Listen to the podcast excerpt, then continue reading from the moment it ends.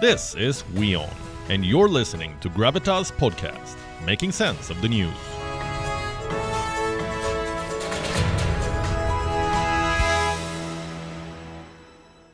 Let me ask you a question. What, according to you, is the worst day of the week? Take a wild guess. Yes, it is Monday, the dreaded Monday. It's that day of the week that no one likes, unless you are one of those who have weekly offs on Mondays. Well, most of us don't. For most of us, Monday is the day we return to work after our weekly, after our weekly offs, our weekends. Now, such is the global consensus on the hatred for Monday that the Guinness World Record has officially named Monday as the worst day of the week. It's hard to say whether this is a joke or not, and it is equally hard to not talk about all the reactions to this announcement. Let's start by taking a look at this tweet that the Guinness World Record put out. This one reads, "We're officially giving Monday the record of the worst day of the week." Well, if you ask me, there was no need for this. But now that Monday has been officially declared the worst of the days, in the spirit of a good joke or otherwise, people just can't seem to keep calm. Someone asked, why did it take the Guinness Book so long to make this announcement? After all, Monday has been hated since time immemorial, and we are reminded of this dislike for Monday long before Monday even arrives. Monday blues. You could be lunching with your friends on a fine Sunday afternoon when you are suddenly reminded of the awful day that awaits you. A few more hours and the clock will strike twelve, the calendar will change date, and it will be Monday again. The same old Monday where you have to drag yourself to work, drink one too many cups of coffee to try and win over the Monday blues, and then struggle to concentrate. Maybe even give up and start praying that the day comes to an end. If you resonate with these feelings, let me reassure you that you are not alone.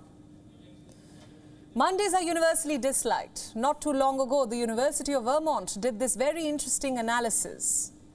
It looked at tweets to read people's moods. Researchers found that people are miserable on Mondays. What happens the day after Monday? Well, people's mood tends to improve. It peaks on Saturday, no surprises there, and then drops again, meaning you are not the only one thinking about the awful Monday while lunching on Sunday. Now, how many of you are Garfield fans? He is the world's most popular comic cat. Garfield does not go to school. He doesn't have Monday tests to take. Neither does he have a job to go to. Every day is pretty much the same for the cat. But Garfield also hates Mondays.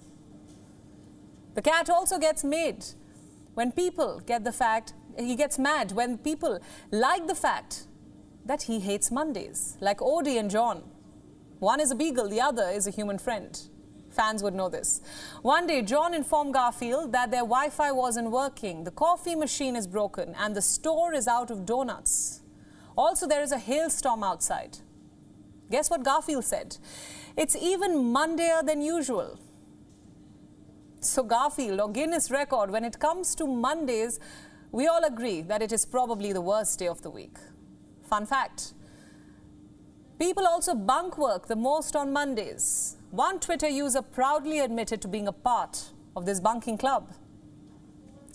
Another replied to the Guinness World Records tweet saying that maybe it was a social media manager cribbing about Monday, just that he or she forgot to switch accounts. High chances. Because the Monday effect is a legit thing, researchers have concrete evidence that Monday blues take a toll on your work, on your concentration, performance. One university found that Monday blues can even hurt supply chain performance. Well, what can we do? Mondays are going to come, whether you like it or not. Mondays are Mondays, but the good news is it is still five days away, so you can relax for now.